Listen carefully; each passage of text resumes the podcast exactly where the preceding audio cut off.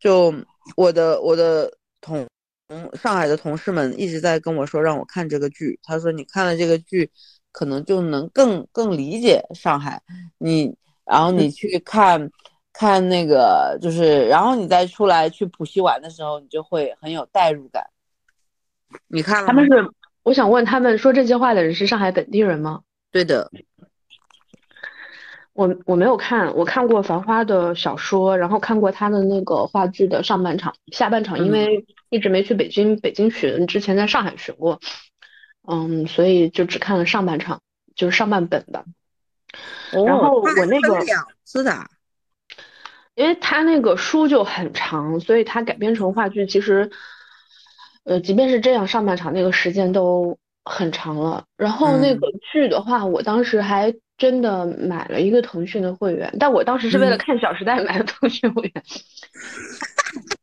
买完了以后，我就寻思，因为他们不都说它是那个《小时代》第五部叫《繁花时代》吗？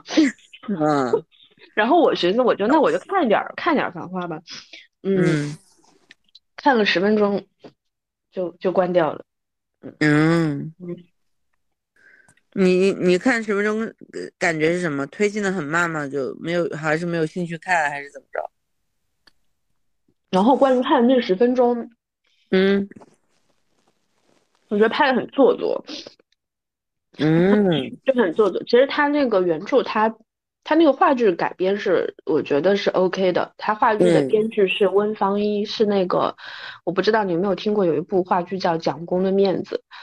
就很有名的一个话剧，然后蒋公的面子是温方一在，他是南京大学中文系的，是他在本科期间作为一个本科生就写出来的一个呃剧本，就非常成功的一个剧本。然后，然后他去做的那个繁花话剧的呃改编啊，对。然后哦，我看我更正一下，他是南京大学呃戏剧影视艺术系的，不是中文系。然后接着就是，它原著是一个什么样？原著我挺喜欢的。我当时看完原著的时候，小说的时候我还写过书评什么的。就我我特别喜欢那本书，就我觉得它是这几年来，嗯，就是就是中文中文写作里面就是值得看的小说。就如果你要看一本中文小说的话，我觉得那本值得看。然后它是茅盾文学奖吗？嗯，拿了的吧？他当时出名应该就是因为拿了茅盾文学奖，然后突然就出名。因为他一开始是在，我记不清了，应该他一开始是在上海本地的一个小范围的一个网上一直在更新。嗯，就是所以他也算一半算是一个呃，就是网络文学作品吧。嗯，然后在网上大家追更，写的很长那个书，后来就就拿了奖，就就破圈了。原来只是在那个。小范围的一个沪语的网上在更新，嗯，然后他那个书整体的感觉是很人物出场特别多，然后时间跨度特别长，嗯，写的东西特别的细节，就是你会有一种看《红楼梦》和《金瓶梅》的那种就是世情小说的感觉，它是特别落地的那种，很很人情的那种东西。就是就是家里家常那些东西特别细，但他那个电影改的吧，就改的就就不是那种那种气质，就是改的跟一个前十分钟我上来一看跟个玄幻大片似的，就是 就比《小时代》还玄幻的感觉，就那个画风，就是嗯。就其实你看书，就大大家可能会觉得《繁花》写上海嘛，就会很华丽什么的。但其实你看小说的时候，一上来那种感觉是很质朴，就很朴，就是家长里短、很朴素那些很地气的那些东西。但是那个电视剧一打开的话，就是十里洋场，光鲜亮丽，就就整个反正反正我觉得那个，当然人家有人说了，既然是改编。嗯，也不是一定要按着原著来拍嘛。那当然，无所谓。但我我我不看，我不看这种东西，我不如去看《小时代》，我就怒而把《小时代》一至四刷刷完一遍，在跨年那天。我笑死！哎，我觉得就电视剧一播嘛，然后营销什么的，估计那个话剧还会再再上。反正会的会的，如果有话剧，感觉想去看一下。对，而且在上海，他要上肯定都是在上海先演。所以我觉得你还是比较有机会的。我当时那个下部当时是潘虹，潘虹演的。哦。对，但他就没有来北京，或者说他可能来了，我没有赶上，我不知道。Anyway，我我没有买到他在北京的票。嗯，有要是有机会一起看，来上海找我玩耍吧。这种机会不太容易碰。嗯，所以所以你来上海出差，我还挺挺开心的，可以见一波，因为毕竟我俩半年多没见了。我们本来说这期主题聊什么来着？聊聊宠物是吧？波波呢？为什么没听到它的叫？波波在我旁边边撸它，所以它就没有叫。我跟你说，昨天昨天我同事拍了一张我抱它的照片，结果他发给他的朋友，他朋友说波波长得像疯狗。我给你拍，你你看一下，你看一下那个微信，他就说这张照片像冯狗。嗯。啊，我懂，我懂了。他就是那个 人中那块比较长的感觉，哦，这样的吗？我看了半天我没有 get，我就说，其实就是嘴的附近那一圈比较像。你像冯巩不不？嗯嗯，我可想死你了。嗯，你你你为啥会想聊一期宠物啊？是觉得现在这个是是人比较重要的一个部分，还是咋的？等我吃完这口饭，你怎么还在吃饭？你在吃早饭吗？是的，早午饭，brunch，brunch，OK。我的 brunch 是疙疙瘩汤。哎，我操！我真的很喜欢吃疙瘩汤。我也是，我跟你说，我就是生病这段时间，我老在中在办公室点疙瘩汤，然后他们都他们都说，哎呀，你就是你不会是在北北方生活了这么多年，感觉口味都都很北方。疙瘩汤就是在你不知道该吃什么，你吃什么都觉得没胃口的时候，就是真的觉得好神奇啊！你知道我第我其实以前，呃，就是即便是在北北方上学的时候，我对疙瘩汤是没有印象的，因为我不爱吃熟的西红柿，所以所以那个就这个菜都不是特别在我的选项范围内。但直到有一次我上班，应该是一八年一九年，我有个东北的。那个同事带我去吃烧烤，然后他们东北吃烧烤是配疙瘩汤的啊，是的，是的，是的，对啊，我就觉得很神奇。我说这个玩意儿不是主食吗？怎么是这？就是他们说，哎，你不懂这个这一搭配。然后我当时就被惊艳了，就那个疙瘩汤真的太好喝了。然后疫情期间我自己在家做了好多疙瘩汤，我就学网上那个怎么去做那个面球球，然后我妈特别爱吃。你你难道没有印象？我当时咱俩。在法国的时候，我给你做过吗？你没有印象？我没有印象了，可能是太失败了。可能我做的 就疙瘩汤对我来说是，就我们家里就是，这是我们家就从小会做这种东西，我们把它叫做拌汤，就是拌汤，嗯，拌汤，就是拌面的拌，因为它那个疙瘩是拌出来的嘛，就是它拌在那个汤里面拌出来，汤就是汤。然后它对我来说就是说。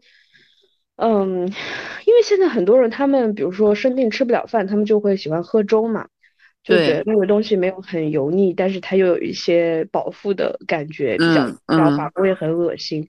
嗯，然后像我们那边喝粥的话，因为我们喝小米粥或者玉米粥，我们不喝大米粥。然后小米粥和玉米粥这种东西都是你很难把它煮到一种饱腹的感觉，它其实就跟喝汤的感觉差不多，不太像粥。嗯。嗯，它都是很稀的，然后所以说，其实我在家里没有那种生病以后要喝粥的这种概念。当然，我们也没有说生病以后一定要吃什么的概念。但是你就会发现，当你生病的时候，你有一点饿，但你吃不了别的太 太重的，就是太硬的那些东西。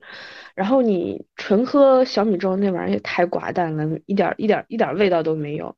然后就疙瘩汤的那种，它有一点鲜咸的那种味道，然后你也可以像不像我有面，而且我会放醋，我会放醋，对，所以所以我小时候就是属于那种今天实在不知道吃什么，或者说生病的时候，包括前段时间，比如生病时间挺长的嘛，就就是会经常，我我刚才为什么点疙瘩汤，就是我一点点开我的那个美团那个订单里面，我不是习惯就看以前点什么就再来一单嘛。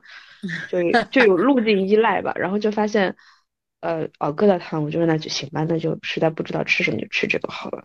嗯，我老我从那个元旦之后回去上班，我好像那一周恨不得点连点了三天中午饭喝的疙瘩汤，然后把我们周围的一些疙瘩汤都喝了一下，我发现 就是这个东西不能太油，太油的话会没有那么清爽，就是吃起来没有那么好吃。然后我当时我喝的最好喝的是一家那个河间驴肉火烧的店里面的，但是他 bug 在于他不准单点疙瘩汤，他必须得搭配火烧，气死我了。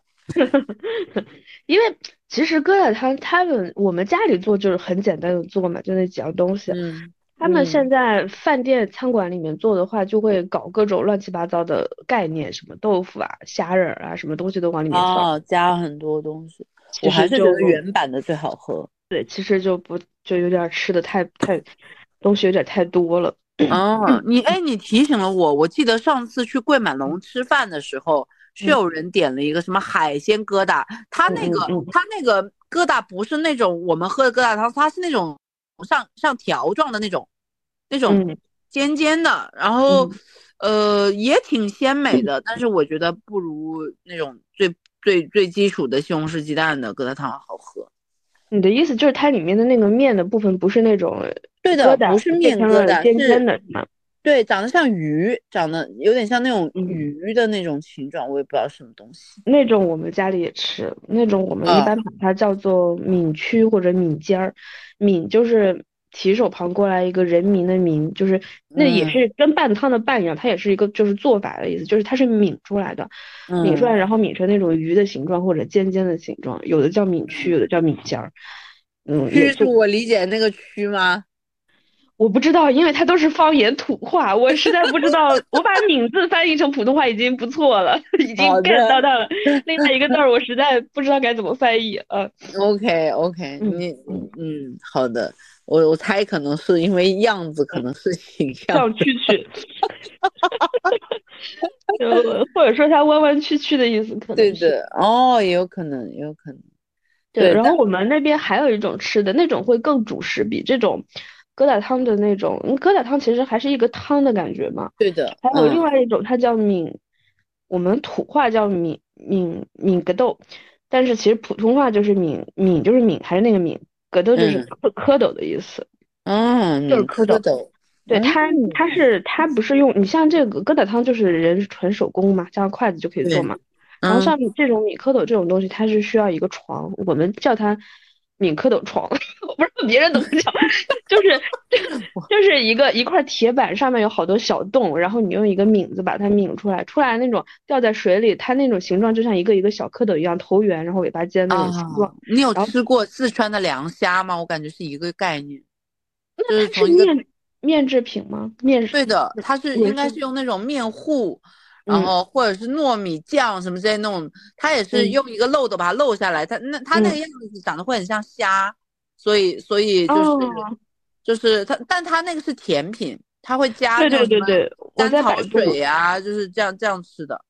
对它，因为你说的它是糯米做的嘛，糯米就一般做甜品嘛。我们这种的话，其实呃纯面粉可以，但我们自己家里的做法会习惯用一些我们叫嗯。嗯，假玉米面，什么叫假玉米面？叫假假玉米面就是玉米和白面掺在一起，叫假玉米面。对，或者反正我们喜欢用一些杂粮的东西用来做，可能面条会更有韧性一点，更容易抿出来吧。然后可能没有韧性的就会不容易抿。然后呢，一般配的那个我们那个就是真的就是跟吃面条一样，就是那种主食的感觉。然后配的臊子的话，一般是我们用我们自己的一种酸菜，嗯，跟所以。跟跟东北和四川的酸菜不是一种东西做的，就是嗯嗯，也叫酸菜，但跟他们那个不太一样。然后合起来，呃，偏绿偏黑吧。嗯，我我们家也是吃这种酸菜的，不是东北那种白酸菜。对对对，不是那种芥菜，然后或者是萝卜菜做的做的酸菜。对我们芥菜多一点。然后合起来就叫酸菜米格豆，就是一个经典的、经典的搭配。我听起来就很好吃。是的，是的，而且长得也很可爱，它就是一碗蝌蚪的感觉，很萌。很萌。山西果然是果然是面食多，我一样都不会做，可惜哎。没有，你会的。你记得你在当时我们在爱 爱村的时候，我们还是你还烙了饼，我还记得你还用了那个是就是那个内层的那个微波炉做了什么？你还做了什么油面跟酥皮什么什么东西？就是你还记得吗？你混在一起做的那个圆圆的，但是没怎么烤熟，把生了你也吃了。就因为太失败了，所以我把它从记忆里删除掉了。就这这这项技能我已经悟了，就我不不要求自己在做饭上有什么进一步的成果，就这样把自己饿不死就行了。嗯，我我就记得那会儿就是还是还是有热情去做做做一些东西，因为我俩那个呃会做的东西很不一样。我就喜欢做那种乱七八糟自己瞎整。你还记得我做的那个饼吗？就是加加各种菜的那种，就感觉比较方便。然后我就是印象你烙烙过那个是烙是烙的韭菜盒子吗？还是什么？嗯，反正就是那个，我还印象还挺深的，就在那和面，我都震惊了。我自己在家里现在的话，一般不就是外卖吗？如果我不吃外卖，自己做的话，我只做只只做一种。只做一种饭，不是不是 饭，我说的是饭。OK OK，只做一种就是，就是把各种东西放在锅里煮熟，然后在里面就是我一般会是这样做，我一般是用那个呃豆瓣酱，然后泡就是四川泡不那个东北那个辣白菜，然后先把那个炒炒炒炒炒起来一个锅底，炒了以后再加西红柿炒出汤来。然后完了以后，再把豆腐和魔芋丝放进去炒，完了以后再浇水，浇水以后等水开了以后，再在里面加一些，呃，豆腐也可以在这个时候再加，然后再加一个蛋，然后有时候可能会，呃，加一些，比如说虾仁呐，然后有时候会加一些，嗯，那个，嗯，加两三个饺子，然后有时候可能会加一一把那个盒马买的面条吃，反正就是。就只做这一种饭，别的就不做。嗯，但听起来很健康，而且，嗯，跟疙瘩汤有异曲同工之妙啊。对，但疙瘩汤的主体是疙瘩嘛，这个的主体其实是更健康一点，就是主体是各种菜什么的。嗯嗯，我我记得你那会儿运动的时候，就是就也会自己做什么泡菜，对吧？就那个泡菜什么豆腐汤，就是。我觉得泡菜就是特别容易。就是你放一点那个味道，你不管是只是煮用来就是煮饭里面加一点，还是说用来炒汤底，那个味道都很容易提起来。而且泡菜本身的其实本身热量很低，量很低，而且它有一些对人人身体有益的一些菌类，但肯定长期吃也不太好，毕竟它是腌制的嘛。对，就就还蛮喜欢用它来做饭。嗯，明白。对，这个听听着听着就。感觉很方便，哎呀，我就是我一个人的时候，你知道我还是挺爱做饭的。每次你们去我家的时候，这样，这样，我你的那个菜品都很复杂，对。但是我，但你知道吗？我一个人就不愿意做饭，我喜欢我喜欢别人来我家，然后就做饭给大家一起吃，就这种我会很享受。但我一个人的时候，我真是提不起任何热情做饭。不知道做啥，我主要是不知道做啥。但你刚刚说的这种方式，感觉还挺方便的，就一人锅，感觉就什么都能吃到，可好好像可以尝试一下。就我自己买的那种十六啊、十四啊，就直径那种小锅，然后其实你每次，我就只用那一个锅嘛，你洗碗也方便，我我都不用碗的那个锅，对对对，就在锅里吃，就像一个大型的泡面碗那种感觉一样，你吃完以后就直接用锅吃，我觉得特别方便嘛。打扫起来，嗯嗯，明白。啊，我就是我来上海之后，除了上回那个是也是有同同学来家里玩，我我做了饭。啊，还有一次是去同学家里玩，然后在他家我也做了饭。嗯，我就是如果有其他人一起，然后我觉得我还挺爱做的。但是我自己的时候真真是挺，嗯，我这一次都没做过，感觉我能给自己做个手抓饼就不错了。就早饭的时候，手抓饼不是也是很复杂的一种东西吗？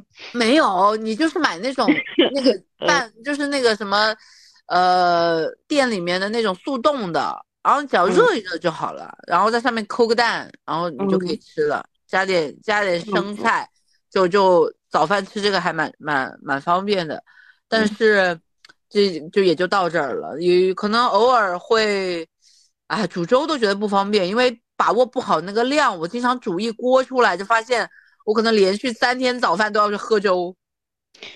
嗯，对，而且煮粥，嗯，煮粥你的那个水啊、米啊放多放少都会很很心累。嗯，对我有一次煮那个是玉米粥还是小米啊，煮成了小米饭，就一锅，嗯，就 呃，就我不知道为什么那个它那么那么发的那么多，就我明明只放了一点啊，我觉得我平时如果是煮用大米的话，绝对是肯定就是稀稀的粥。结果那天早上一打开来，里面好像一个那种黄黄的蛋糕一样，因为它就是也不是煮的粒粒分明的，是粘在一起的，就那一坨，我当时都崩溃了。哎，我教给你一种做法，我没有做过，我不会做，我没有尝试过，但是我们那边的人经常做这种东西当早饭吃，啊，我们管它叫做撒做，我实在不知道是哪俩字，反正叫撒做。然后它就是用小米和玉米面，不，就是玉，就是那种。应该就是玉米面吧，我觉得，嗯嗯，反正你煮玉米粥，你用什么来煮玉米粥呢？不就是那种玉米茶的那种东西吗？对对对对对，是的，是的，对，就是用小米和那种东西一定的比例，就像蒸大米饭一样，蒸出来一种就是你说的那种松软的一种食物。然后配的菜的话，就是你你喜欢吃什么菜，就跟吃大米饭一样，你配你就炒菜，就跟它配在一起吃。我们自己吃的话是一种特别不健康的吃法，我们特别我们要么配酸菜，要么就是配。炒土豆丝，所以那就是一碗整整一碗碳水，而且吃那个东西，因为那个东西特别黏，就巨黏，所以吃那个的一个艺术就是说，谁吃完那个碗还干干净净的，没有糊一点东西在那个碗壁上，就会你就会特别有艺术。就小孩子会吃的那个碗特别的脏，但是对，但是像现在，比如说我现在吃的话，吃完以后那个碗就跟好像 刷过了一样。对刷碗的碗一样，对，就特别干净。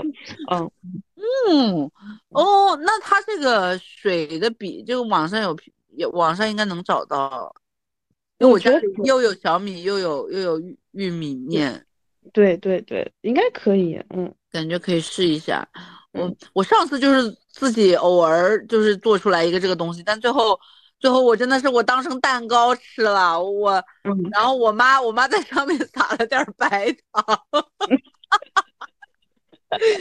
啊，我俩就我俩我俩就连着两天都吃这个早饭。你你下次可以试一下，就是炒菜，然后配炒菜吃，嗯嗯，就是当个主食了，相当于对，就当米饭的感觉一样。嗯，那它是也也是会这样切成一块块的，不会不会盛出来，对吧？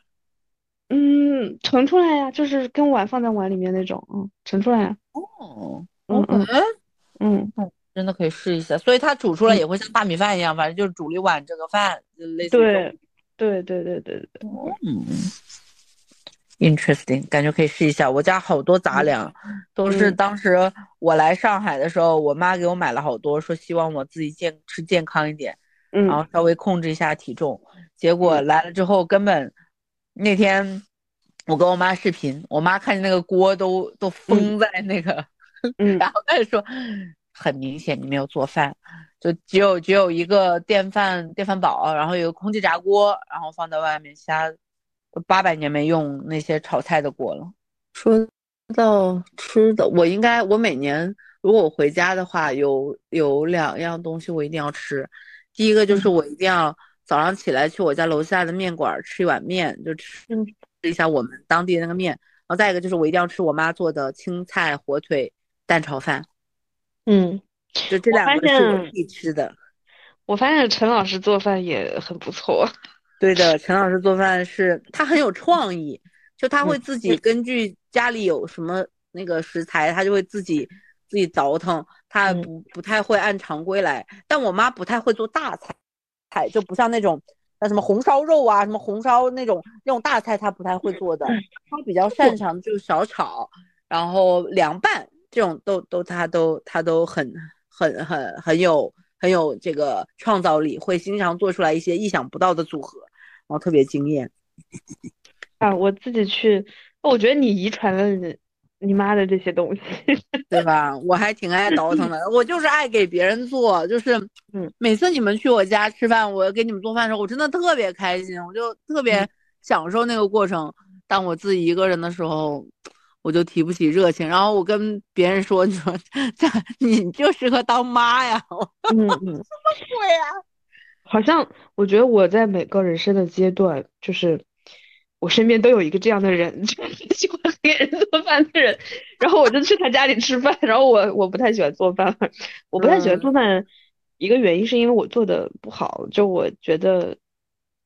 招待大家嘛，吃这么难吃的猪屎一样的东西还是算了。哎，但你自己做的，你你你会觉得好吃吗？还是说你自己也觉得一般？我觉得凑合吧，就是我对我我实际上是一个对吃的东西不太讲究的人，因为很多人很挑嘴啊，就一定要这样这样的。但是我我出去吃，除非是真的很难吃，那我吃不下。就大部分的别人觉得难吃，我觉得也还行。我不太吃得出来，就这方面品味比较粗糙。嗯，OK，嗯嗯，反正我是我就是很很很享受给大家做饭的那个状态，就觉得啊，炒了一个菜，呃，端出来，然后大家都夸夸吃，就是当然当然也可能是因为大家比较捧场，如果大家不捧场的话，可能也没有这么 enjoy。但是确实，确实每次看就是每次你们来吃，我都还挺开心。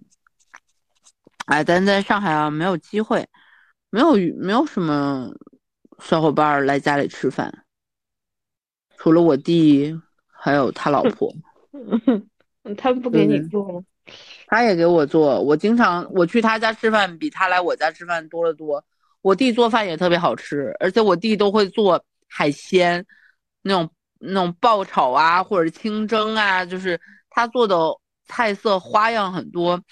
然后我他老婆不是不是在那个一个上海的医院嘛，然后他们主任是个上海人，就会教他做很多那种上海菜。我上次在他家吃了一个什么糟卤虾，嗯，就说是上海的特色，它是用那种就是有点像那种醪糟，然后就是那种腌出来的，就。其实挺简单的，但那个味道很很鲜甜，就是我我我还觉得还挺挺挺喜欢的。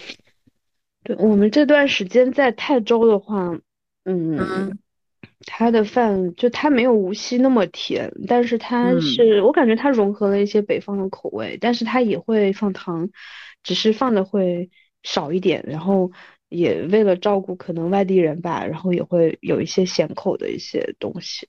嗯，泰州有什么比较有名的菜吗？老实说不太知道，因为泰州地理位置上，他们自称算苏中，然后就是会你会觉得有北方的感觉，然后也会有就是淮扬菜的这种。它离扬州真的很近，所以其实也有也有淮扬菜的感觉，但它跟扬州。反正关系很暧昧，我这我我不知道会不会有听众来指出我的错误啊。嗯，我没有没有怎么去过太太，就是苏州，不江苏，但是我去的那个地方，我觉得印象都很好，不管是南京还是苏州、无锡，我都印象还挺好的。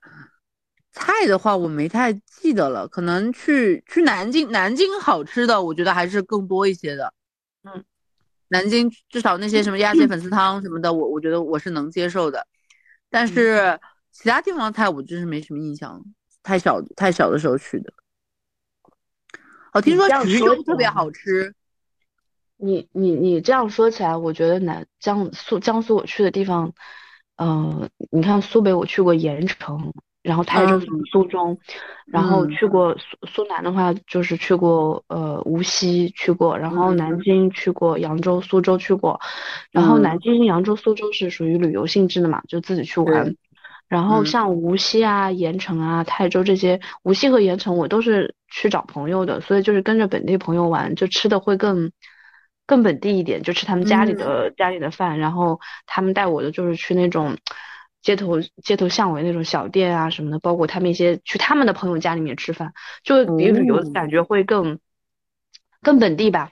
然后然后这次在泰州，因为也住的时间两周嘛，两整整两周时间在天呐，你待了这么久？对对，整整两周时间，所以所以也比较深入吧。所以，呃，现在想起来，我真的去过江苏好多地方。嗯，是我一直很想去徐州，徐州是美美的那个老家，他老是跟我说徐州好吃的特别特别多，而且徐州其实因为离河河南很近嘛。所以他们的方言还挺听起来还挺挺像那个河南那种方言的。哎呀，啊哒哒哒哒哒！啊，这期的主题真的是宠物吗？小波波要闹一闹了。波波，叫叫一下给 叫一下给姐姐听。现在现在现在就是一个非常恬静的男孩。怎么这么？他以前不是很很闹的吗？怎么现在不叫了？不像他呀。我觉得，我觉得就是，嗯，怎么讲呢？就可能我刚回家，或者是我带了，呃，其他的小伙伴来家里玩耍，他那一下会很嗨。其实也有点像啊，就以前咱们咱们就是你们来我家的时候，波波也是最开始那半个小时，感觉就像疯了一样，然后慢慢的他也会就是安静下来。因为现在也没有其他的刺激，所以他整个人就是比较安静的状态，而且他真的长大了，就是比以前更更沉稳了，更听话了。嗯，那他现在比如说有客人去，他会像以前那样激动吗？会，as always。好吧。嗯，会的，会的，还是会的。所以他其实还是希望有人来跟他玩。我因为，哎呀，就是确实时间比较比较比较紧张，陪他时间感觉都不如在北京陪他时间多。而且这里，嗯，也不像以前我住的地方那么好溜嘛，就就是玩的地方没有那么多。我现在周末就是我刚刚早上带他出去溜了一个小时，就希望。嗯，陪他时间就就稍微稍微多一点嘛，就只能，唉，我就感觉，就是他们都说那养波波养的像留守儿童一样。嗯嗯嗯，这个但这个我觉得普遍的吧。其实我觉得在城市养狗都差不多，可能养猫没那么严重，因为猫我觉得是不是没有那么需要人的陪伴，然后它也不太需要被遛，然后狗的话它其实。对人的情感需求还挺强的，然后如果你是一个工作党的话，你要养狗，其实都挺像留守儿童的。是我有时候。就觉得，我大概就是最近吧，最近因为被同事点出来了，说感觉波波很想留守儿童，因为我不是年底特别特别忙嘛，那段时间，我。基本上早上可能八点就出门了，晚上十点才回去，所以波波很长时间都。就一个人在家，我我后来都不忍心看视频了，我就发现他一个人就是在家转一转，然后就找个地方睡觉，然后他都 就我可能也会在家里布置一些小的玩具给他玩，就里面放一些小零食啊，我我感觉他都没有太多热情，有时候回来零食还在里面，就以他的性格，他这么贪吃，他肯定是。那什么，我就觉得好像，哎，好像陪他时间确实少了一些。就我最近想的比较多，我就觉得，嗯，因为当时我养波波是大概二一年七月份的时候，那会儿就是，也是因为有个同事养了狗，然后就一直每天每天去找他玩。就被带动的有点心动，而且就是那会儿疫也是疫情嘛，就老是都是在家办公，我就觉得说，如果说现在养狗的话，感觉是一个比较不错的 timing。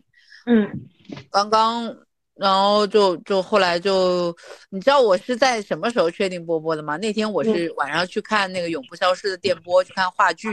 嗯，然后那天就那个犬舍的人就给我发了三只狗狗的那个视频。然后只有波波，就是就是你，他想把住他的头给我看一下他的脸，他一定要嗯甩开这个倔强的小狗，然后我就相中了他，然后现在感觉有点后悔，应该选择乖的，然后就就相中了他以后，就为什么波波叫波波也是跟我看的那个话剧有点关系嘛？因为本来我是说我的狗要叫小，就我或者我养别什么宠物都说要叫小鸭子。然后，然后就很颠覆的这种感觉，但最后它叫波波鸭，是因为我在看《永不消失的电波》，然后觉得还挺有纪念意义的，所以我就给它取了这个名字。对，我感觉你养狗好像前期的决策流程很长。我们俩不是还一起去过那个？对的，对的，对的。本来想去收养的嘛。但好像需要一点缘分哈，跟那些小狗缘分。就我觉得是那个环境太差了，就我们两个人在那里太紧张了，我真的很害怕。对的，对的。对我，我在那个当下，我完全没有想跟任何小狗互动的那个冲动。那个那个环境就是让我，我只想逃离。嗯，而且我自己那天很紧张的一个原因，是因为它有一些烈性犬完全放在外，它没有躲起来。我我真的觉得那个烈性犬在那里。在那里走来走去，我真的头皮都要麻掉了。对，那天那天好像也是因为那个基地马上要拆了，所以挺多人都在那里那里看，所以他可能狗狗就就放出来了，或者是就是有人想看啊，或者怎么样的。但他那个环境确实不好，我感觉那个狗狗都其实有一些本来有一些那种小小的小比熊啊、小泰迪什么之类的，我感觉还是还是可以。因就是如果在一个更 合适的环境，感觉可能搞不好就确定了。主要是我看狗，我真的看很久，因为我一开始就是想领养的，然后我去见了好几个，就是那种，嗯，不是有那种领养的集会嘛，去见见了两个狗狗，结果人家那个送养人都嫌我工作太忙了。我我现在三炮能理解啊，就是他们可能希望找一个能够更陪伴狗的这个。这样一个就是主人，但是嗯，后来后来就实在是看看也看，就是老被别人嫌弃，然后也也确定不了，就最后就自己自己找犬舍买了波波，因为那会儿确实很喜欢西高地嘛，就觉得这个小眼就这个小眼睛真的被他萌到，所以最后就选就还是自己买的。但我如果再那什么，就肯定会还是会觉得是应该去领养会更好一些。我们我现在走在路上，如果我看到，也可能是因为我救救过了我们十六，然后就就现在在路上看到狗，就哎呀，我真的就很担心他们，就比方是不是走丢的啊，然后是是不是要有没有有没有想就是想给他们至少弄点饭吃，然后我我也是养了十六之后，我才发现很多救助动物它不不是说你一定要领养它的，就是你。固定，如果它，比方说固定在某一个场合出现，就你每次给它弄点吃的，其实就就可能也蛮好的，因为有时候把它收养起来也不一定是最好的选择，有些狗狗可能也不想，嗯，对，所以，哎，反正我现在看到狗狗心情会很复杂，因为毕竟是一只狗，应该算是两只狗的家长吧，嗯，啊，或者是十六是在家里吗？对，现在十六是被送送回老家，就是也是刚好那个时候，我爸我妈带着我奶奶跟我姥姥来上海玩嘛，然后就 就那个时候刚好十六恢复的差不多了，我妈就说，呃，正正好有车，要不就把十六带回去。我也还是很犹豫的，因为我觉得如果两只狗在一起的话，波波有个伴，然后十六在这边医疗条件也更好一些，可能也更合适。但是我实在是发现我没有办法照顾他们两个，就他们两个在家里面可以把家拆的差不多了，所以就是而且波波，嗯，怪我没有给他就是，嗯，做更好的教育吧。我觉得他对石榴没有那么友好，嗯，当然也可能是因为刚来不适应，所以就就最后想了想了一下，还是把石榴送回去了。嗯，一方面是我其实也希望石榴能够多陪一下我妈跟我姥姥嘛。然后现在现在我妈给我打视频，基本上变成了波波跟石榴的视频，我们两个都会怼在狗面前，就是然后是说波波看弟弟，然后然后我妈就说石榴看哥哥，超级好，超级好笑。对，反正我觉得十十六给我妈带去了很多很多的快乐。我觉得陈老师最后也是得偿所愿吧，他不一直想把波波带走，现在他有这个小狗。对的，对的，他他他想把波波带走，是他觉得我的生活会被波波影响，他不希望，他不希望就是我还总是工作这么忙，还要想着家里有只狗，嗯，然后所以他是出于这个目的。那十六是因为我捡到了它嘛，然后呃，他说也也有点像，就是我肯定照顾不好两只狗的意思，肯定就要把一只带回去。但我觉得现在这个状态，就是十六给他带去的东西，我觉得应该有一点点超乎他自己的这个想象跟预料的，还是还是挺可爱的。十六现在长得可漂亮了，每每所有人都说这就是这个小狗长得真的好好看，它有一种。嗯，因为它它的毛是是那种，因为它有点像博美跟吉娃娃的那个混血，所以它的毛长得挺长的，是那种长毛。然后就是我等下给你找一张照片，它有一张照片看起来有点像这种小狮子的这种感觉，要爆毛了。冬天它长了好多好多毛，就还挺可爱的。然后我的同事都说：“哎呦，这不是江西王子吗？” 江之琳更新是吗？对，就是在在在家里面感觉就是那种享福的感觉，感觉比波波过得还要还要爽，就是在家里面享清福，不像波波跟着我在外面受苦，就很很寂寞，缺少一些陪伴。对的，对的，就是十六在家里面，因为我妈一直在家嘛，我妈要出门，她会送到我我呃。我姥姥家去，然后我的那个我姨父，嗯，也特别喜欢狗狗，然后我弟也是，就是家里面跟他互动的人也多多得多，而且我们家有时候会有人去打麻将，然后他们也会跟十六十六玩，所以我觉得十六在陪伴上是这点是远幸福感远超波波的。哎呀，我觉得这个真的是很好的缘分。嗯，我一开始没想。对，看你在朋友圈发，对，然后这个后面的走向还是令人暖心。对的，对的，一开始一开始因为还是想送养嘛，就如果因为我自己知道养一只狗已经耗费我很多心力了，如果我两两只，嗯，我觉得最好是能够送养出去，但是因为毕竟十六捡到它的时候，它就是已经是那个应该是腿是被车压了嘛。然后做第一次手术的时候是想保住这只脚，然后就是那种跛的状态。但后面他做完第一次手术，两周都恢复的不好，然后骨关节开始出现溶解的状态，就就没办法，就最后就截肢了嘛。然后截完肢，那个呃问了三家医院，三家医院给的意见都是说建议截肢，因为他以他那个腿肯定是没有办法再恢复，而且。带着这个，嗯，出现溶解的脚的话，很容易出现病变，然后最后就把它截肢了。然后他们都跟我讲说，因为它是，就首首先三只脚其实对狗狗的生活并不会有太多影响，呃，更何况它是一只那个右前腿没有，然后其实是前腿没有的话，对它来讲就影响就更小了，就是它还是能靠两只后脚，呃，保。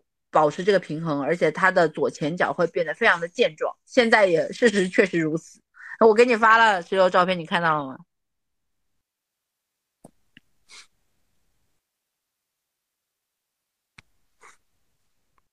嗯，我看一下。嗯。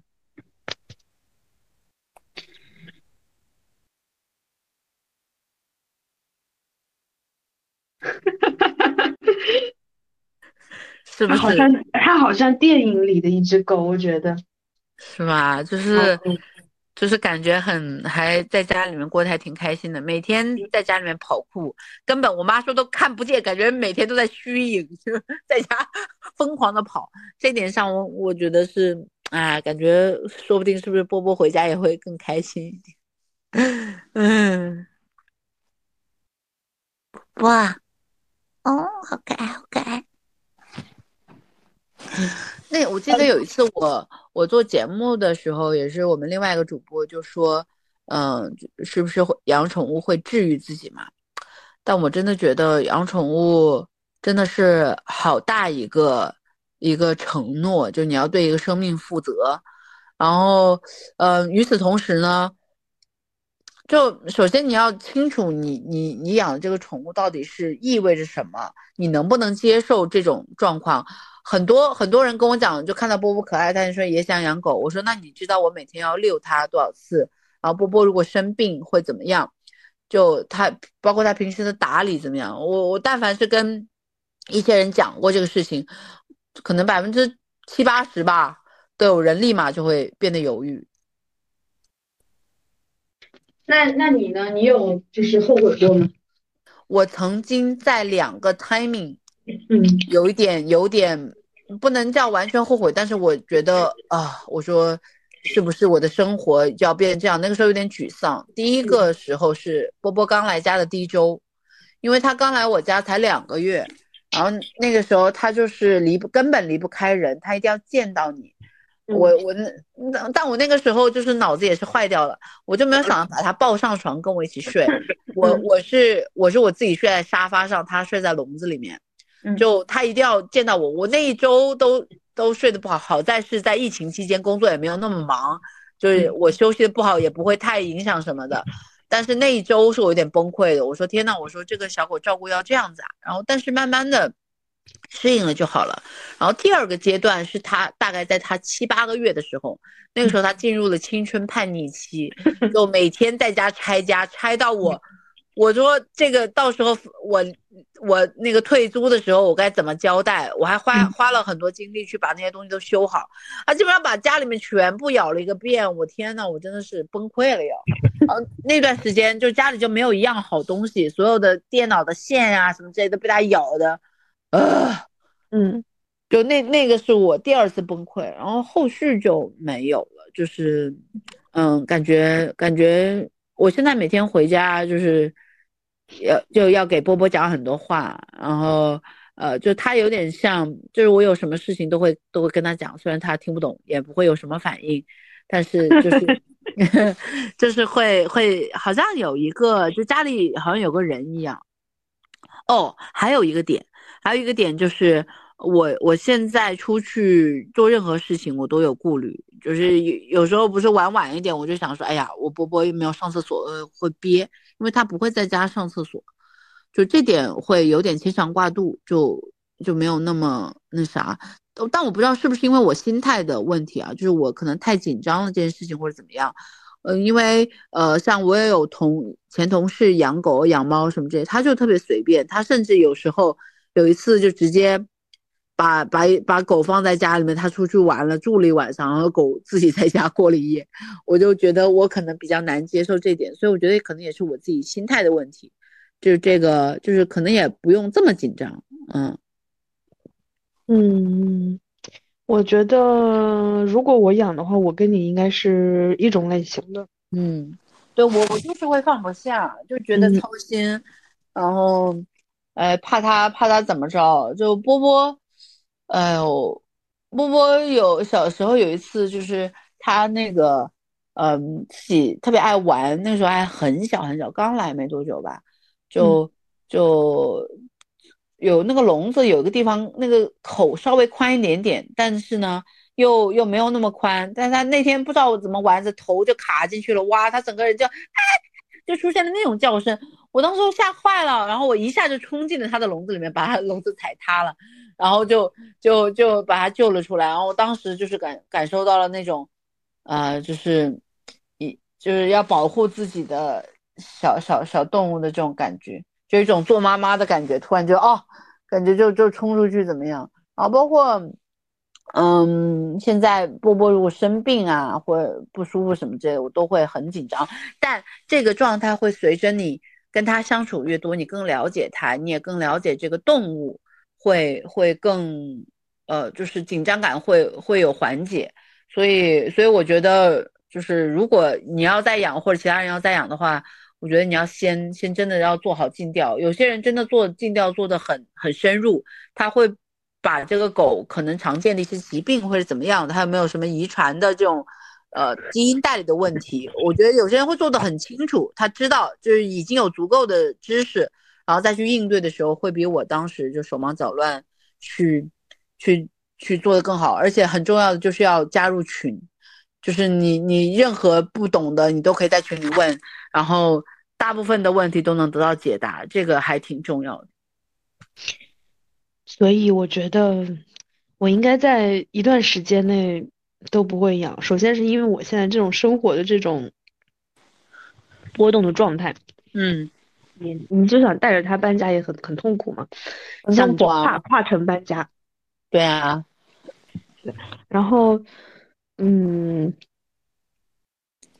其实我我我有一个朋友，他养一个猫，然后他前段时间，去年吧，就是猫就是，哎，他那个猫眼睛里面查出一种东西来，嗯，然后呢，就是医生的意思就是说。那个东西很可能会癌变，但是也没有什么特别好的办法。如果你是一定要做手术的话，就所谓的积极治疗就是取掉一颗眼球，但是取掉眼球也不一定能够保证就不会恶化。对，嗯嗯。然后你要是不取的话，那癌变的可能性就会更高。所以对他来说，无论怎么选择都非常痛苦，而且他养猫的时间没有很长，我感觉也就两三年，所以这个猫陪伴他时间就两三年的时间。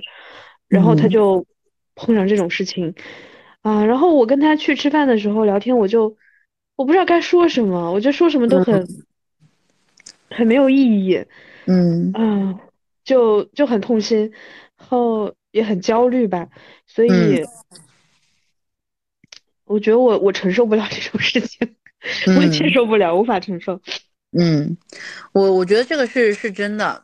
嗯，因为我小时候养过狗嘛，而且我第一只狗其实走的很很很难。我我不知道我我有没有跟你讲过，我记得就是这个东西就一直这个伤痛是在的，直到我们我们司法考试那年，我那天就是刷题刷着，我实在太烦了，我就开始刷朋友圈，然后我就刷到一个狗狗的那种跟主人之间感情的，就好多你你懂的了，就是那种类型的帖子。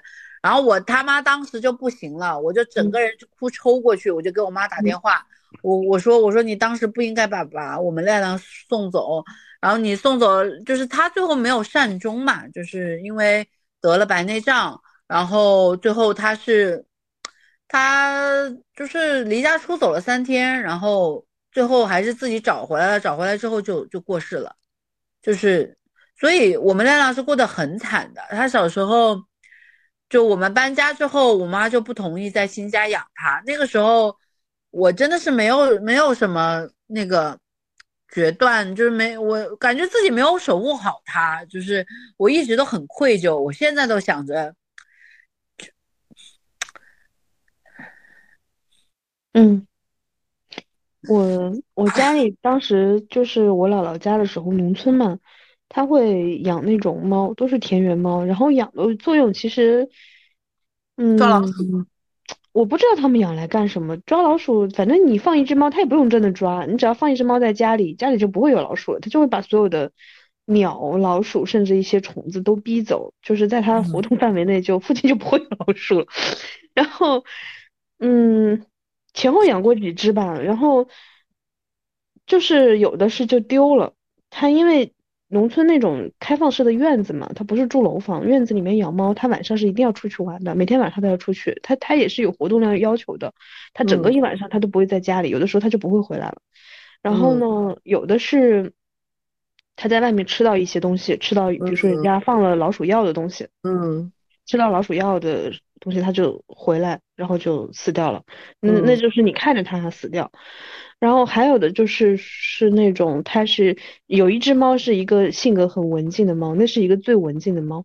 然后它也不太出去玩，然后它对吃肉也没有什么要求，它就天天吃素，吃方便面，就很奇怪的一只猫。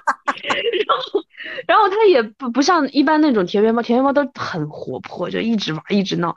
它是那种一天都蔫蔫的。它是一只三花，一只母猫，别的都是小公猫，它是一只母猫，很安静。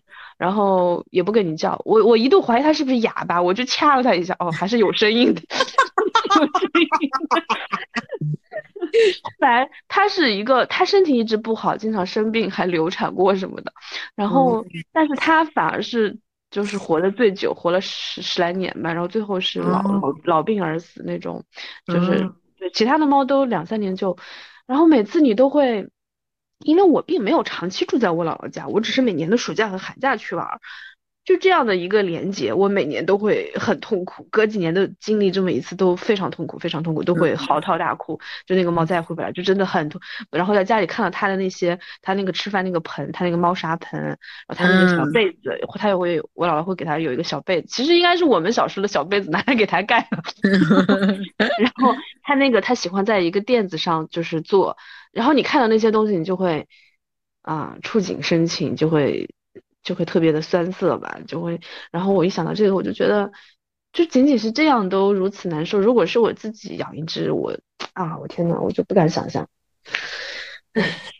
对，就是小时候那只猫，就感觉没有给它没有守好它，所以它很快就 嗯，就过去那没多久就过世了。然后，所以我当时是觉得我这辈子都不会再养狗了。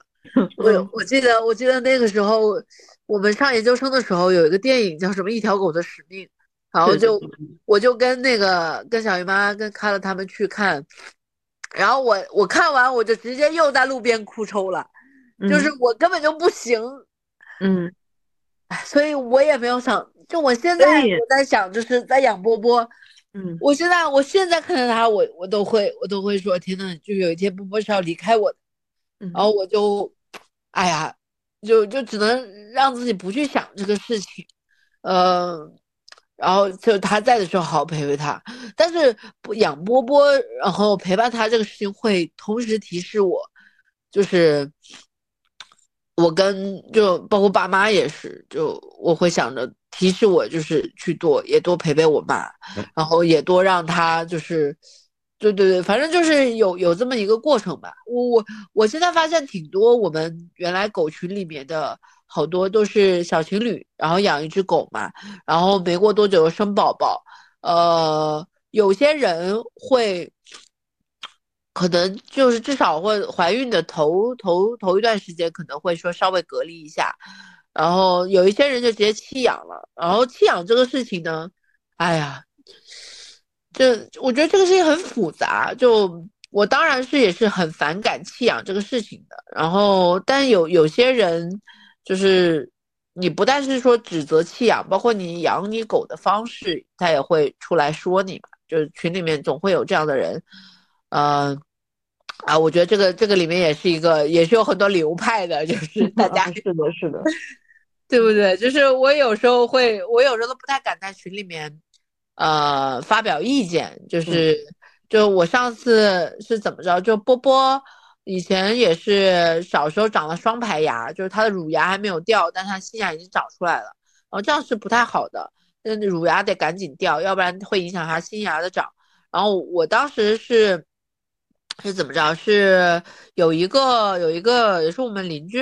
然后他就跟我说说可以给他吃点牛膝骨，然后牛膝骨是就可以把牙齿给磨掉，但是可能是因为波波从小牙口就比较好啊，就是他可能吃牛膝骨没什么反应。然后后来我们群里面有有也有其他小朋友问这个问题，我就说我说哎我说好好像之前我们波波就是吃牛膝骨吃掉的，然后然后就有人出来说我说牛膝骨对于小狗来说太硬了，会会不好，就是哇一顿喷。然后我就说，哦，以后我都不敢提任何建议了，就在那里问。嗯，啊，反正养宠物这个事情，我我前两不是前两天，就是前段时间听一个播客说，那个数据嘛，就原来中国应该是还是养狗的人比较多，然后但应该是这一两年吧，就是养狗已经超过了，就养养猫已经超过了养狗，还是。城市里的人其实还是养猫会更合适一些，特别是工作党。对，它更经经济适用性。对的，对的，对的，更也更也更适合就是加班啊，或者就是陪伴的这个事情。有些小猫也也挺也挺粘人的，也也可以陪，但是它不像狗狗就情感需求这么多。我觉得有些小狗，我看人家好可怜，有些小狗有那种分离焦虑。就是他一旦家长出门了，他就不行了，他就在家就焦虑的不行，然后整个一直到他主人回来，焦虑到主人回来，他每天都是这么一个过程。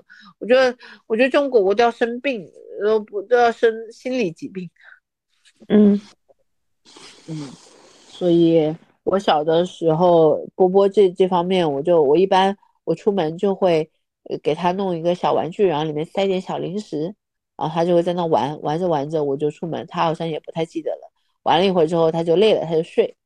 然后大概是这样，到现在也是。唉，我们说这个话题的起因是因为你跟我说到你那条朋友圈的事情。啊，我我就是觉得，唉，其实我爸妈肯定没有那么支持我养动物，特别是我爸，我爸就觉得那个波波肯定是影响了我的生活，然后就是你你有听过一些言论，就说现在年轻人就不生不结婚不生孩子就知道养养动物养宠物，嗯，然后我我也是因为这个事情被他们攻击很多，然后包括就是。有些人去我家里玩，就知道我养狗，他们都会说：“哎呀，他说一旦养狗就不结婚不生孩子了。”我就说，他们有什么因果关系？嗯，那我想我知道的是，除了你爸妈，还有谁在这样说呢？就是一些去家里玩的人，就是就是那种长辈啊，或者什么之类的。他们会给给我爸妈或者给家里人去强化这个事情哦。还有一一个挺坚持反对，就是我姥姥。我姥姥有时候就我我是非常爱我姥姥的，我是她从小带大的。但是我发现我跟我姥姥在有一些很多就是观点上，就是她甚至还不如我。就当然可能是因为我奶奶就跟我比较比较疏远啊，就我们之间并没有什么太多的交集或者怎么样。我我我奶奶反而是她觉得挺好的，就是有一个小狗陪陪你挺好的。但我我姥姥就会觉得这个东西就影响了我，我不找对象就是因为我养狗。嗯，原因也是因为找对象的原因是吗？对，都是因为这个。唉，我应该没有同龄人这样讲吧？我很难想象有同龄人会说这种话。没有，都是长辈是吧？对的，对的。嗯。就我那天跟你说的，就是网上啊，一些男的他看到女生养狗养猫，他都他都会很破防，嗯，都会跟疯了一样，他觉得，我不知道，就是他们破防什么？他觉得可能狗都比他得到的爱多吧，我觉得是这样。那是因为你们不配啊。然后，嗯。包括你说那个，就是就其实我爸和我妈，因为我没有养，所以他们也谈不上反对不反对的，就没有面对这个问题嘛。但是呢，我小时候，比如说我很喜欢跟我姥姥家的猫玩，他们两个人就，其实我们家里这几个人，就我这一代的几个人，我跟我的这些表兄弟姐妹们，我们都很喜欢，比如说当时跟我姥姥家里猫玩，然后他们有些现在自己也养猫。嗯因为自己有条件了嘛，就会养猫，都会，然后经常大家会互相就是交流一些东西什么的。然后我们家里的那些长辈，不止我爸妈，就还有我的一些别的长辈，就会说，哎，他们怎么就，他们就理解不了这件事，他们就觉得，为什么他们都这么喜欢这些东西？然后，嗯。小时候更是那个小猫，我我们几个是抢着去抱抱它呀，亲亲它呀。我爸是碰也不碰，他就他就他就连摸都不敢摸。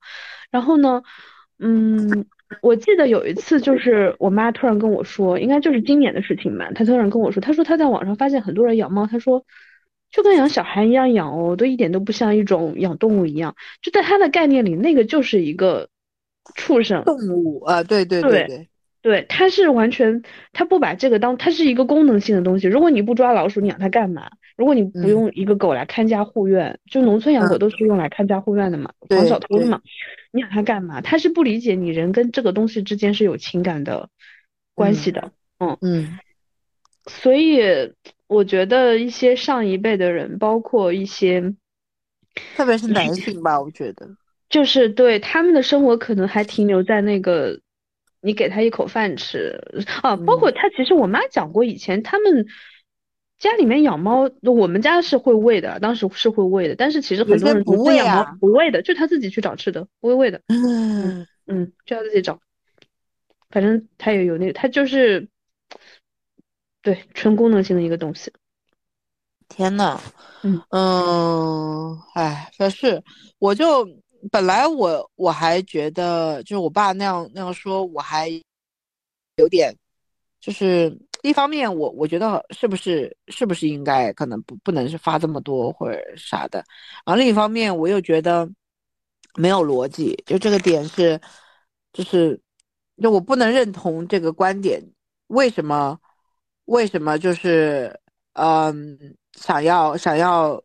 分享这些东西就就会影响我想要塑造那个人设，直到你跟我说，确实是的，嗯呃，然后我我才又多想了一下，我说可能是吧，就是因为你喜欢小动物，就是其实你是对于弱小的东西，或者是对于，就是你表现出了怜悯，你表现出了情感，而这个可能就是是想是那种我爸定义的成功的，或者是说呃比较嗯。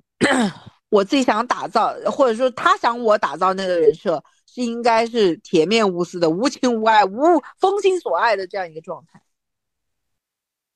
他可能就有点像，对他来说，可能有点像在朋友圈发一些，比如说，嗯，追星啊，然后或者说是什么打打游戏啊，就有点像这种玩物玩物丧志的感觉吧。玩物丧志，嗯，玩物丧志。他一个不正经的一个。没有什么好处的爱好，他跟爱心没有关系，他就觉得你沉溺于一种 对你对你干大事儿没有意义的情感。嗯，主要是，但是我是帮别人发呀，我还是，I don't know，就就嗯，我我觉得他的意思是我表现出了有爱心，这个就对我对我想要营造这个人设没有好处。嗯，他不希望你有爱心，或者说不希望让别人觉得你有爱心。对的，对的，就好像容易被就我从这个角度，我三号是能理解的，因为我觉得，嗯，包括我前前两天还在跟同学说，就是，啊，也是最近工作上或者人际关系上，我觉得看清了一些东西吧，就觉得资本家果然还是资本家，就是。创业没有这么美好，就是我觉得我们我们管理层，唉，就是就跟我想跟我最开始预料的还是有些差异嘛。就大大部分人的人可能还是精致的利己主义。你说你多想创业，你对这个东西有多多 passion，或者说你你真的有没有真的为他好？我我觉得我是打个问号的。现在。所以就是经历这些事情之后，我自己是挺想，就是不要再是一个喜怒都在脸上的人，确实要喜怒不形于色，然后确实是要，嗯，我想，我想就是打造一个更更坚硬的，就是坏女人形象。唉，但我你要怎么打造呢？I don't know，就不知道啊。就首先一方面，我根本不知道我自己能不能做得到。然后另一方面就是我也不知道怎么怎么，可能就是不要，至少先不要有太多情绪在这些不值得人的面前展现吧。我现在还是因为工作会生气或怎么样，我觉得不值得。唉，所以我自己现在是，呃，两个微信号完全隔离的吗？我嗯，对，我觉得这个做的很好。我我我觉得我不想，哎，不想再。就，但是我有一点比较好，就是因为我们工作是不太，就我们都是用钉钉嘛，嗯，所以我其实大部分的同事是没有我的微信的，只是有有一些就可能因为拉群了，就是跟别的中介或者跟别的那种沟通的时候是用的微信，所以可能被加了一些，但是至少加的这些人都还好，就是是是我觉得可以可以加的。那种我也不会主动去加别人的微信。我在同事这个关系上就是会，嗯，像我第一家公司的时候，我是有两个同事加到我现在这个私人号上面的，然后还有几个不是同事，但是是工作认识的，有那么两三个人也加过来。嗯，当时一开始也是工作关系吧，就工作场合认识的，嗯，所以那段工作一共可能有四五个、五六个人在我现在这个小号上面，然后呢，第二段工作这个数量是零，没有任何人，就是工作两年时间，我没有觉得任何一个人可以，我觉得可以过来，然后嗯，当然不是说我现在跟其中的一些人因为一些原因也会有。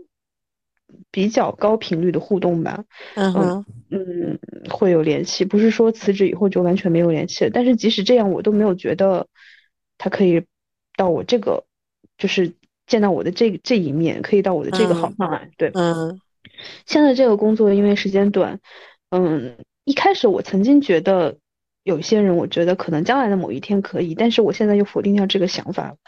嗯，对，就进一步接触以后，我发现，嗯，好像还是不行。嗯啊，不过我，不过我在这半年，嗯，感觉自己，嗯，就是成成长了很多。我觉得我要，我真的要，就是做一个坏女人。你这坏女人到底是什么意思？我想，我想知道到底什么叫坏女人。坏坏女人就是就是要要要要善于利用别人，然后要要提要呃达到自己的目的。嗯。不想要这么这么善良，善良有毛用啊？没有屁用。我觉得我在工作中没有什么善良，也没有什么坏女人。我在工作中就是一个机器人，很好。我觉得这样也很好，就是没有没有情绪和道德的。但我当然不会没有道德，不是说我不会会做坏事啊什么，就是说我不会在里面加太多的道德的判断。嗯，有时候我会被情就是同事干扰到情绪，但是。嗯，这个时候其实我会，反而我会对自己生气，我就会问自己，你为什么要为这种人生气？就我不是生气，我同事居然对我做这种事，我是生气，我居然为他在我宝贵的下班时间，我的个人时间还在想这件破事，我就觉得我自己应该调整一下。嗯，对我同意，我就是想达到这种状态，并且我甚至希望自己还能还能就是更更。能不能做出就是比方说影响一下一些，就是对吧？做一些干预或者什么之类的，就是达到我自己想要的目的，或者是怎么样？我甚至有这种希望，能做得更更进一步。然后，但基础就是肯定希望先能达到一个这些东西都不能影响我的状态。我就是来做这份工作，嗯。我我自己就是你，因为你在初创企业，你很容易很容易被这些价值观感召，你很容易，你像我这种状态的人，对吧？就很容易有就是 ownership 就来了，就就就就上头了。就是其实我前段时间我前段时间在重温那个《人民的名义》嘛，当时看了一半儿吧，然后因为出差就断掉了，就回来我准备继续看，然后呢。它里面有一个角色叫孙连成，我不知道你有没有印象？嗯，忘记了。他是里面一个那个，他们当时那个市叫荆州市还是什么市嘛？就整个故事在这个荆州市展开。然后这个孙连成应该是荆州市某个区的区长，就这个级别的，嗯，区里的，我忘记他具体是什么职务了，反正这个区的一把手吧。然后他就是那种所谓的。懒政，你说他贪，他也不贪污，不搞贪污腐败，不搞那些乱七八糟的，但是他也不干事儿，他就每天他的梦想，他的爱好就是每天在家里拿着望远镜仰望星空，就是一个天文学的业业余爱好者，嗯，然后工作呢，他就是能拖则拖，能推则推，就特别懒的一个人。然后我当时看这个决策的时候，我就觉得。嗯，你当然，你作为普通老百姓，作为一个公民，你在政府碰到这种人，这种给你在那里天天懒政的人，你肯定是不太喜欢这种人的嘛？你觉得他就是在其位不谋其政吧？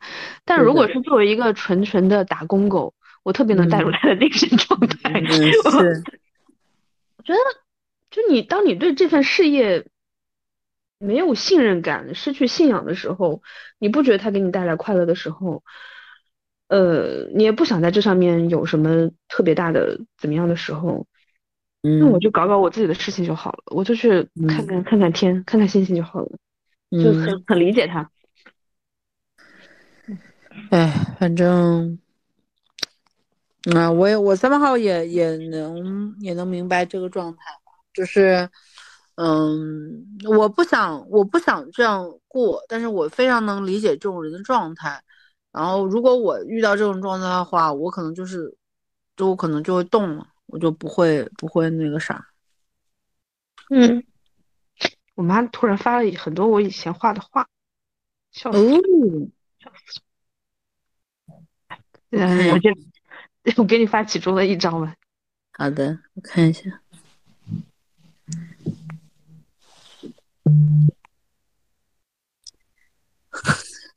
可以啊。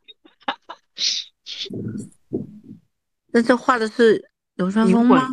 银魂，银魂的银魂，嗯，可以啊，这玩意儿很很很写意啊。写意这个词儿就很那什么。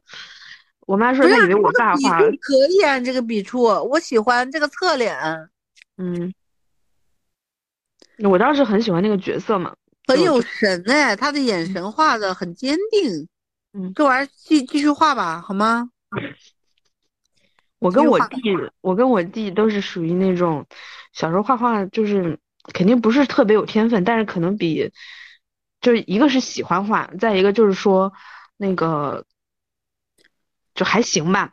但是我俩都 average，对对，但是我俩都没有什么持续的在这上面没有什么持续的投入。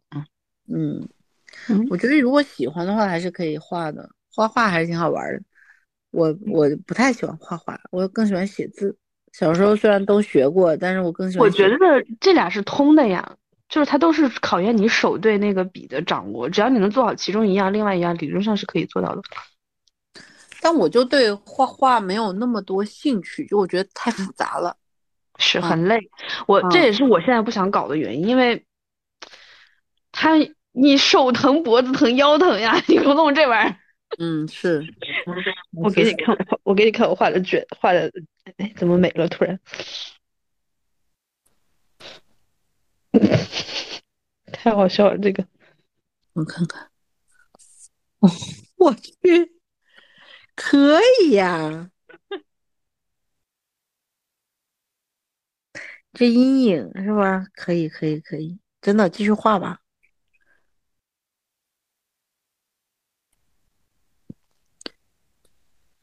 哎。嗯，波波在旁边睡得很香甜。嗯，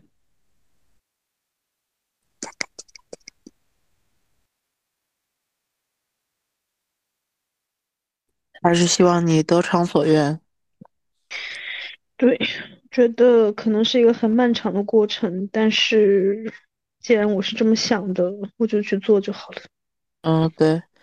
想清楚了，这才是最重要的。我现在也感觉自己又没有那么清楚，哎，走一步看一步吧。嗯。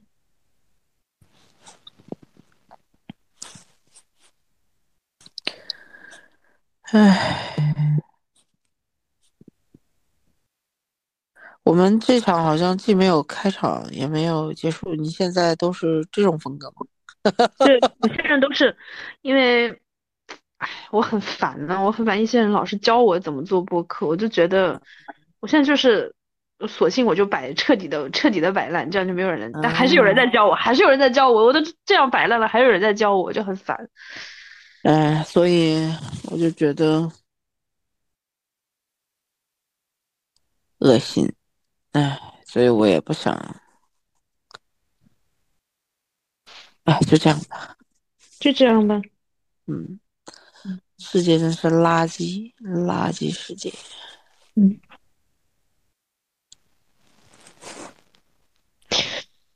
哎，是我，我就会关注很多搞笑博主嘛，就看他们的对我就，反正就是生活。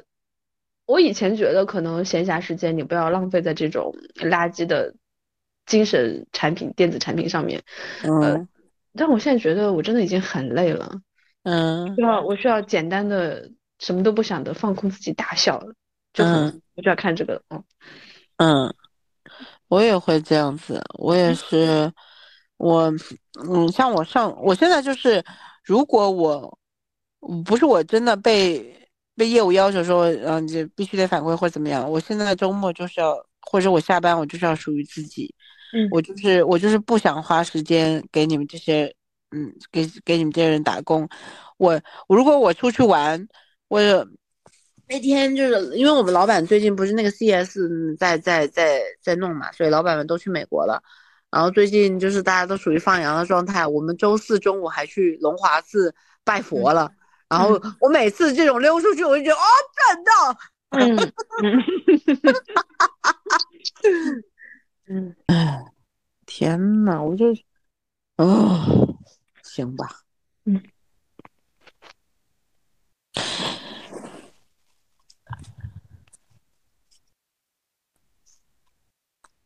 今天差不多。嗯差不多可以了。